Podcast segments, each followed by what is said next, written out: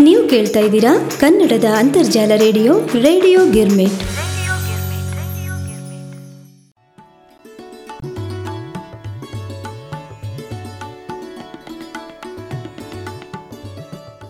ಆತ್ಮೀಯ ಕೇಳುಗರಿಗೆಲ್ಲ ಹೊಸ ವರ್ಷದ ಹಾರ್ದಿಕ ಶುಭಾಶಯಗಳು.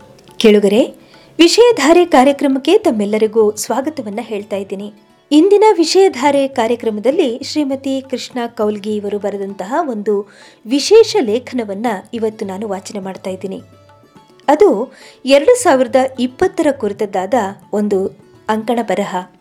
ತುಂಬ ಸೊಗಸಾಗಿ ಇಪ್ಪತ್ತು ಇಪ್ಪತ್ತರ ಮಹಾರೌದ್ರ ನರ್ತನವನ್ನು ಕುರಿತು ಶ್ರೀಮತಿ ಕೃಷ್ಣ ಕೌಲ್ಗಿಯವರು ಅಚ್ಚುಕಟ್ಟಾಗಿ ಬರೆದಿದ್ದಾರೆ. ಬನ್ನಿ, ಅದನ್ನು ಆಲಿಸೋಣ. ಅಂಕಣ ಬರಹದ ಶೀರ್ಷಿಕೆ ಹೇಳಿ ಹೋಗು ಕಾರಣ. ಎರಡು ಸಾವಿರದ ಇಪ್ಪತ್ತು. ಎಂಥ ಮ್ಯಾಜಿಕ್ ಸಂಖ್ಯೆ? ಕೆಲವರು ಹೆಚ್ಚು ಹಣ ತೆತ್ತು ತಮ್ಮ ವಾಹನಗಳಿಗೆ ಖರೀದಿಸುವುದಿಲ್ಲವೇ? ಅಂಥ ಮೋಡಿ ಮಾಡುವ ಸಂಖ್ಯೆ. ಅತ್ಯಂತ ಪ್ರೀತಿಯಿಂದ ಬರಮಾಡಿಕೊಂಡ ವರ್ಷ. ಆಗ ಇದ್ದ ಅಂದಾಜೇ ಬೇರೆ. ವರ್ಷ ಇಪ್ಪತ್ತು ಇಪ್ಪತ್ತು ಮ್ಯಾಚ್ನಂತೆ, ಅಂದರೆ ಟ್ವೆಂಟಿ ಟ್ವೆಂಟಿ ಮ್ಯಾಚ್ನಂತೆ ತ್ವರಿತವಾಗಿ ಮೋಜಿನಲ್ಲಿ ಕಣ್ಣು ಮುಚ್ಚಿ ತೆಗೆಯುವುದರಲ್ಲಿ ಕಳೆದು ಹೋಗುತ್ತದೆ ಎಂಬ ಎಣಿಕೆ ನಮ್ಮದಾಗಿತ್ತು. ದೀರ್ಘಕಾಲದ ಆಟವಲ್ಲ. ಸ್ಟಂಪ್ಸ್ಗಳಿಗೆ ಅಂಟಿಕೊಂಡು ಕುಟು ಕುಟು ಆಡಬೇಕಿಲ್ಲ. ಸೋಲು ಭಯದಿಂದ ಆಟ ಎಳೆದಾಡುವ ಕಾರಣವೇ ಇಲ್ಲ ಎಂಬಂಥ ಅನಿಸಿಕೆ. ಆದರೆ ಆದದ್ದೇ ಬೇರೆ. ಒಂದು ತಿಂಗಳು ಕಳೆಯಿತೋ ಇಲ್ಲವೋ, ಆಟ ಬೇರೆಯೇ ದಿಕ್ಕು ಪಡೆಯಿತು. ಎಲ್ಲರಿಗೂ ಸುದೀರ್ಘ ಇನ್ನಿಂಗ್ಸ್ನ ಭಯ, ಬೇಸರ, ಬೇಗ ಮುಗಿಯಲಿ ದೇವರೇ ಎಂಬ ಭಿನ್ನಹ ಮತ್ತೆ ಏನೇನೋ. ಇದರ ಬಗ್ಗೆ ಅಂದಾಜು ಇರಲಿಲ್ಲ ಎಂದಲ್ಲ. ಕರೋನಾದ ಕರಿನೆರಳು ಅದಾಗಲೇ ಕೆಲ ದೇಶಗಳಲ್ಲಿ ಕ್ರಮೇಣ ಹರಡತೊಡಗಿದ್ದು ಗೊತ್ತಿತ್ತು. ಆದರೆ ಅದರ ವಿಧಾನ ವಿಸ್ತಾರ ವೇಗಗಳ ಬಗ್ಗೆ ಅರಿವಿರಲಿಲ್ಲ. ಮೊದಲ ಬಾರಿ ಕಾಣಿಸಿಕೊಂಡ ಪ್ಯಾಂಡಮಿಕ್ ಭೂತ ಭವಿಷ್ಯತ್, ಕುಲ, ಗೋತ್ರ ಒಂದೂ ತಿಳಿಯದು. ನಿಯಂತ್ರಣ ಪರಿಹಾರದ ಪ್ರಯತ್ನಗಳೆಲ್ಲವೂ ಏನಿದ್ದರೂ ಪ್ರಾಯೋಗಿಕ ಪರೀಕ್ಷೆಗಳೇ. ಅಲ್ಲದೆ ದಿನಕ್ಕೊಂದು ಬಗೆಯ ರೋಗ ಲಕ್ಷಣಗಳು ಯಾದಿಯಲ್ಲಿ ಸೇರ್ಪಡೆ ಬೇರೆ. ಏನಿದ್ದರೂ ಕತ್ತಲೆಯಲ್ಲಿ ಬಾಣ ಬಿಟ್ಟು ನೋಡಿದ ಭಾವ. ಹೀಗಾಗಿಯೇ ವಾಮನ ರೂಪಿ ಕರೋನಾ ತ್ರಿವಿಕ್ರಮನಾಗಿ ಬೆಳೆದು ಮೂರು ಲೋಕಗಳನ್ನು ಮೂರೇ ಹೆಜ್ಜೆಗಳಲ್ಲಿ ಅಳೆದು ವಿಜೃಂಭಿಸಿ ರಣ ಕೇಕೆ ಹಾಕಿ ಮೆರೆದಿದ್ದು, ರುದ್ರನರ್ತನ, ಸಾವಿನೂರು, ಮರಣ ಮೃದಂಗ, ಮಸಣದತ್ತ ಪಯಣ ಎಂಬ ಅತಿ ಭಯಂಕರ ಪದಪುಂಜಗಳು ಶಬ್ದಕೋಶಗಳಿಗೆ ಹೊಸದಾಗಿ ಸೇರ್ಪಡೆಯಾಗಿದ್ದು, ಇಪ್ಪತ್ತು ಇಪ್ಪತ್ತು. ಟ್ವೆಂಟಿ ಟ್ವೆಂಟಿ ಒನ್ ಡೇ ಮ್ಯಾಚ್ನಂತೆ ಅಂದುಕೊಂಡದ್ದು ಸುದೀರ್ಘ ಆಟವಾಗಿ ಎಲ್ಲರ ಸಹನೆಯನ್ನು ಪರೀಕ್ಷಿಸಿದ್ದು. ಇಡೀ ಪ್ರಪಂಚವೇ ಹೊತ್ತಿ ಉರಿಯುವಾಗ ನಮ್ಮ ದೇಶವೊಂದೇ ಹೇಗೆ ಹೊರತಾದೀತು ಎಂದು ಎಷ್ಟೇ ಸಮಾಧಾನ ಮಾಡಿಕೊಂಡರೂ ಅದು ಮಾಡಿದ ಹಾವಳಿಗೆ ಕ್ಷಮೆಯಿಲ್ಲ. ನಿನ್ನೆ ಇನ್ನೂ ಚಂದದ ತೋಟವಾಗಿತ್ತು. ಇಂದೇಕೆ ಮರುಭೂಮಿಯಾಯಿತು? ನೋಡು ನೋಡುತ್ತಿದ್ದಂತೆ ಇದೇನಾಯಿತು? ಎಂಬ ವಕ್ತ್ ಸಿನಿಮಾದ ಹಾಡು ಪದೇ ಪದೇ ನೆನಪಾಗತೊಡಗಿದ್ದು ಖಂಡಿತ ಕಾಕತಾಳೀಯವೇನೂ ಅಲ್ಲ. ಎರಡು ಸಾವಿರದ ಇಪ್ಪತ್ತು ಬೇರೆಯೇ ಜಾಡು ಹಿಡಿದಿತ್ತು.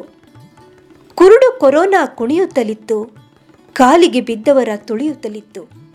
ಕಂಡ ಕಂಡವರ ಬಲಿ ಪಡೆಯುವುದರಲ್ಲಿ ಬಕಾಸುರನನ್ನು ಮೀರಿಸಿತ್ತು. ಭಯಭೀತ ಜನರೆಲ್ಲ ತಮ್ಮ ತಮ್ಮ ಮನೆಗಳಲ್ಲಿ ಬಂದಿಯಾದರು. ರಸ್ತೆಗಳು ಬಿಕೋ ಎಂದವು. ಅಂಗಡಿಗಳು, ಮುಗ್ಗಟ್ಟುಗಳು ಮುಚ್ಚಿದವು. ವಾಣಿಜ್ಯ ವ್ಯವಹಾರಗಳು ನೆಲಕಚ್ಚಿದವು. ಯಾರದೋ ತಪ್ಪಿಗೆ ಇನ್ನಾರೋ ಸಂಬಂಧವಿಲ್ಲದವರೂ ಬಲಿಯಾದರು. ಹಾದಿ ಹೆಣವಾದರು. ಬಂಧು ಬಾಂಧವರ ನಡುವೆ ಬದುಕಿ ಸಂತೃಪ್ತ ಜೀವನ ಕಳೆದವರು, ಕೊನೆಗಾಲದಲ್ಲಿ ಯಾರೊಬ್ಬರೂ ಗತಿಯಿಲ್ಲದೆ ಅನಾಥ ಶವವಾಗಿ ಅನಾಮಿಕರಂತೆ ಈ ಜಗತ್ತು ತೊರೆಯಬೇಕಾಯಿತು.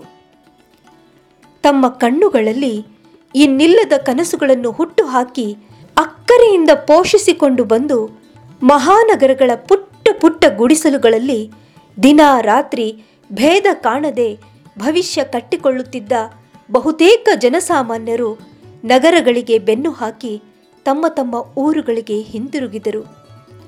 ಮಕ್ಕಳು ಶಾಲೆ ಕಾಲೇಜುಗಳ ಮುಖವನ್ನೇ ನೋಡದೆ ವರ್ಷವೊಂದು ಕಳೆದು ಹೋಯಿತು.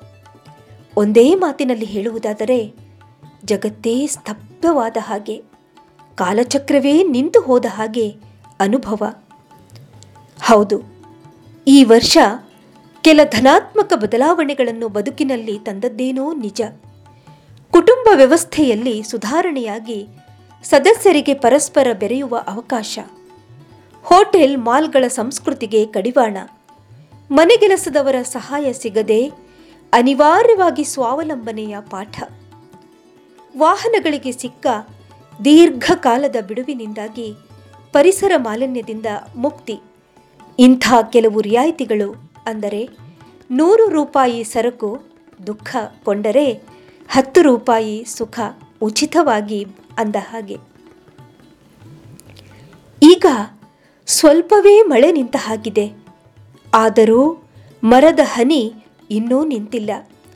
ಕೊರೋನಾ ಬೇತಾಳವಿನ್ನೂ ಬದುಕಿನ ಬೆನ್ನಿನಿಂದ ಕೆಳಗೆ ಇಳಿದಿಲ್ಲ. ಹೋದೆಯ ಪಿಶಾಚಿ ಅಂದರೆ ಬಂದೆ ನೋಡು ಗವಾಕ್ಷಿಯಲ್ಲಿ ಅನ್ನುತ್ತಿದೆ. ಎರಡು ಸಾವಿರದ ಇಪ್ಪತ್ತು. ಕೊನೆಗೊಂದೇ ಒಂದು ಪ್ರಶ್ನೆ. ಬೇಕಾದ ಎಲ್ಲ ಎಚ್ಚರಿಕೆಗಳಿಂದಲೇ ವರ್ಷವಿಡೀ ಅಜ್ಞಾತವಾಸದಲ್ಲಿಯೇ ಕಳೆದು, ಕೊನೆಯಲ್ಲಿ ಒಂದಿಷ್ಟು ಹಾಯಾಗಿ ಬಿಡುಗಡೆಯ ಭಾವದಲ್ಲಿದ್ದಾಗ ನನ್ನ ತಮ್ಮ ಹೊರಹೋದದ್ದೇ ಮಹಾಪರಾಧವೆಂಬಂತೆ ಬಿಂಬಿಸಿ ಚಿಗರಿ ಬಸ್ಸಿನ ರೂಪದಲ್ಲಿ ಬಂದು ಬದುಕನ್ನೇ ಬಲಿ ಪಡೆದದ್ದು. ಯಾವ ಮಹಾ ಉದ್ದೇಶಕ್ಕಾಗಿ? ಹೇಳು. ಆ ಮಾತಿಗೆ ಇಂದಿಗೆ ಹದಿನಾರು ದಿನಗಳು. ನೀನೇಕೆ ಇಷ್ಟು ದುಷ್ಟನಾದೆ? ಇಷ್ಟೇಕೆ ಪಾಪ ಮಾಡಿದೆ? ಎಂದೇನಾದರೂ ನಿನಗೆ ಗೊತ್ತೇ? ಇದೀಗ ಇನ್ನೆರಡು ದಿನಗಳಲ್ಲಿ ಹೊರಡುತ್ತಿದ್ದೀಯಾ? ಹೊರಟು ಹೋಗು, ಆದಷ್ಟು ಬೇಗ. ಎಷ್ಟು ಸಂಭ್ರಮ ಸಡಗರದಿಂದ ಬರಮಾಡಿಕೊಂಡಿದ್ದೆವೋ, ಅಷ್ಟೇ ಬೇಸರದಿಂದ, ಭಾರವಾದ ಹೃದಯದಿಂದ ಬೀಳ್ಕೊಡುವ ಹಾಗಿದೆ. ಇದು ನಿನ್ನ ಹಾಗೂ ನಮ್ಮೆಲ್ಲರ ದುರ್ದೈವ. ಹೆಚ್ಚೇನು ಹೇಳಲಿ?